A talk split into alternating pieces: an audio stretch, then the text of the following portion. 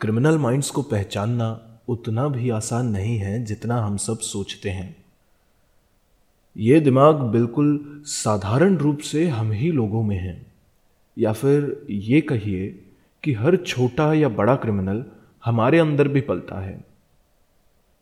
लेकिन कुछ लोग उसे शांत करना जानते हैं, कुछ लोग उसे संभालना जानते हैं और कुछ लोग ना चाहते हुए भी बार बार उसका शिकार होना जानते हैं।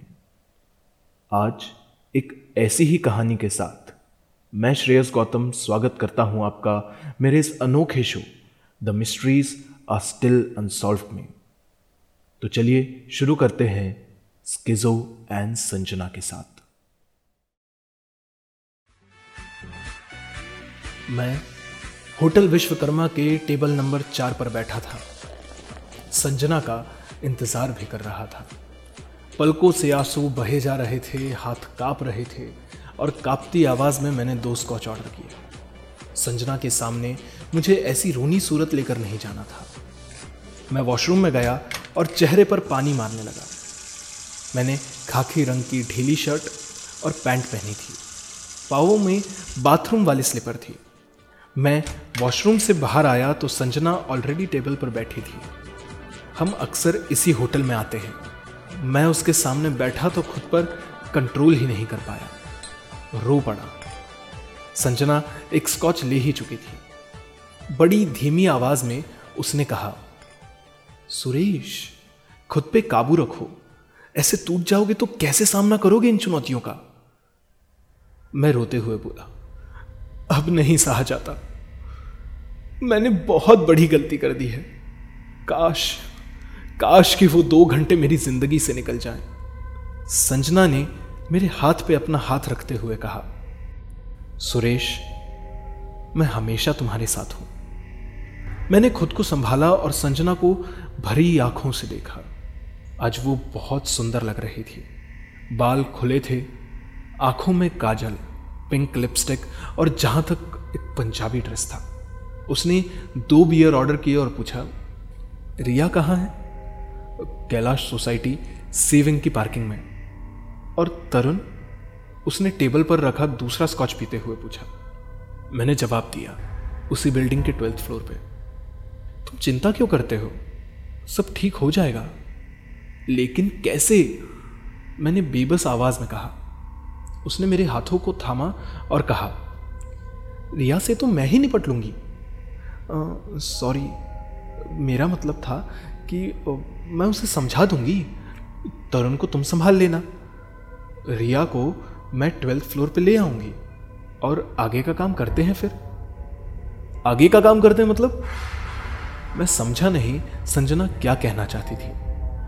उसने कहा, मेरे आने से पहले तुम तरुण को बेडरूम में लॉक कर देना। और जैसे ही हम आए, रिया को मनाने के लिए उसकी फेवरेट कोई डिश टेबल पर रख देना।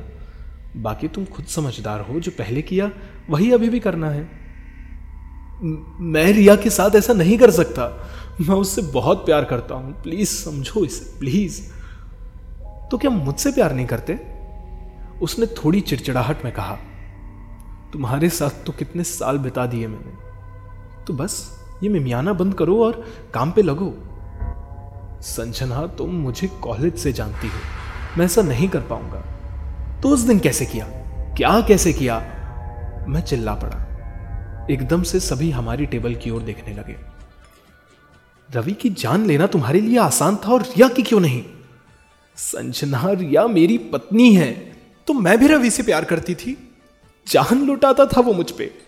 उसकी क्या गलती थी, सुरेश? मैं सन्नास आ गया।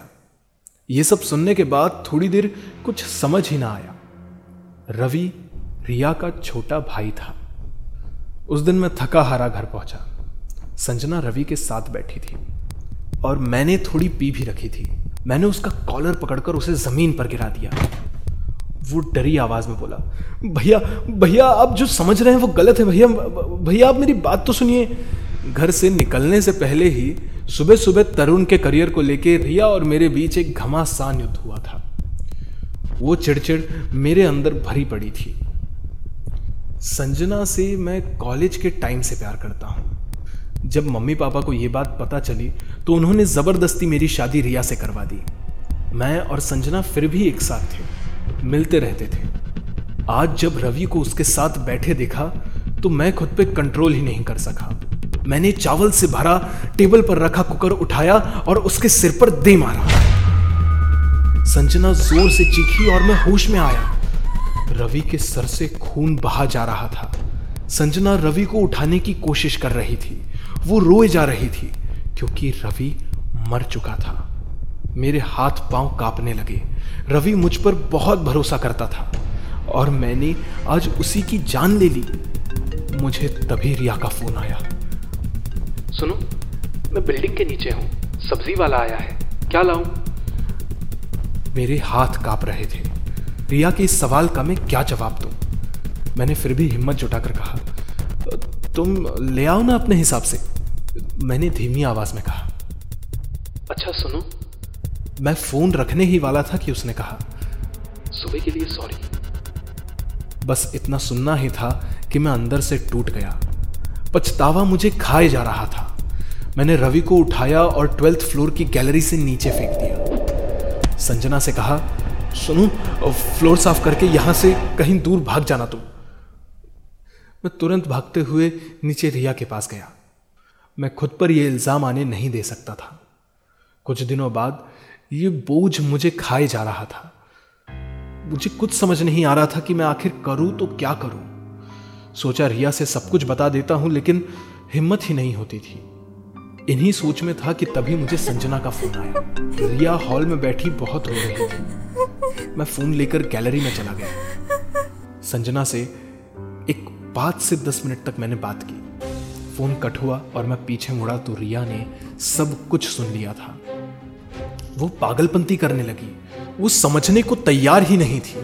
मैं उसे बहुत समझाने की कोशिश कर रहा था। उसके आगे गिड़गिड़ा रहा था कि गलती हो गई मुझसे। माफ़ कर दो मुझे।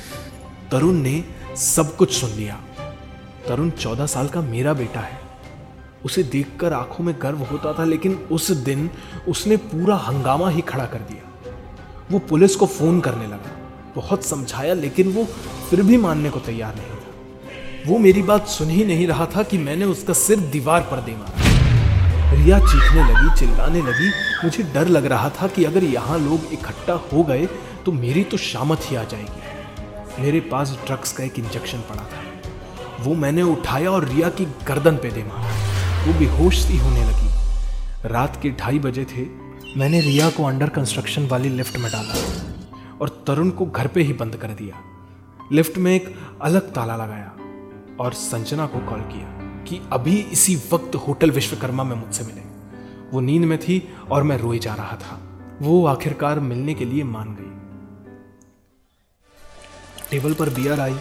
संजना ने मुझे एक गिलास दिया और कहा, सुरेश डोंट वरी मैं तुम्हारे साथ हूँ और हमेशा रहूँगी। संजना ने बिल पे किया और हम दोनों एक साथ होटल के बाहर आए। दादर तक एक साथ चलते हैं, वहाँ से तुम चली जाना। मैंने उसका एक हाथ पकड़ते हुए कहा, रास्ते में अंधेरा तो नहीं था, स्ट्रीट लाइट्स थी। हम दोनों बात करने में इतने गुम हो गए कि पता ही नहीं चला कि सामने चार पुलिस वाले कब आकर खड़े हो गए। उन्होंने सख्ती से कहा, क्यों भाई? कहाँ जा रहे हो? मालूम नहीं घर से बाहर निकलना मना है? उसने अपनी हाथ अपने कमर में रखते हुए कहा, मैं तो वैसे ही कापे जा रहा था। नहीं साहब, वो होटल में गया था। मैंने इशारा करते हुए कहा, उसने मेरी तरफ़ घूर के देखा और कहा, कौन सी होटल? सब कुछ तो बंद है। और इतनी रात को कौन सी होटल मिल गई तुझको? सर, वो होटल विश्वकर्मा? वो मुझे सूंघने लगा कि मैंने कहीं शराब तो नहीं पी है। पी रखी है क्या? पागल है तू? उस होटल को बंद हुए आज डेढ़ साल हो गए। अरे, गवर्नमेंट ने कोरोना की वजह से लॉकडाउन किया है। अभी फाइन देना पड़ेगा तुझे। वो मेरी तरफ़ घूरे जा रहा था। मैंने उसके आगे हाथ जोड़ते हुए कहा, साहब, साथ में लड़की है पैसा भी नहीं है मेरे पास। प्लीज़ साहब, छोड़ दो ना, अगली बार से नहीं करूँगा। कौन सी लड़की रे? हाँ किधर है? उसका ये कहना ही था कि मैं संजना की ओर मुड़ा। तो संजना कहीं दिखाई नहीं दे रही। मैं यहाँ वहाँ भागने लगा, संजना को ज़ोर ज़ोर से पुकारने लगा। पुलिस वाले मुझको काबू में लाने के लिए मेरे पीछे पीछे भाग रहे थे। मैं एक बैरियर से बहुत ज़ोर से टकराया। मैंने आँखें खोली तो मैं बैरियर से नहीं, अपनी गैलरी के ग्रिल से टकराया था। पीछे से रिया भागते हुए आई मुझे संभालने के लिए। तरुण और रवि टीवी देख रहे थे। रिया ने तरुण से मेरी दवाई लाने के लिए कहा। मैंने सभी को गले लगाया। तरुण को चूमने लगा। रवि को गले लगाया। तभी एक आवाज़ मेरे कानों में गूंजने लगी। सुरेश, मैं हमेशा तुम्हारे साथ हमेशा। ये मेरी ज़िंदगी की सबसे पहली कहानी थी। सभी किरदार जो इस कहानी में छोटी सी एंट्री और एग्जिट लेकर चले गए, वो सभी आपसे बहुत ही जल्द मिलने आ रहे हैं स्केजो एंड संजना पार्ट टू में। तो कहानियों का मज़ा लेते रहिए और मिलते हैं अगले अध्याय में।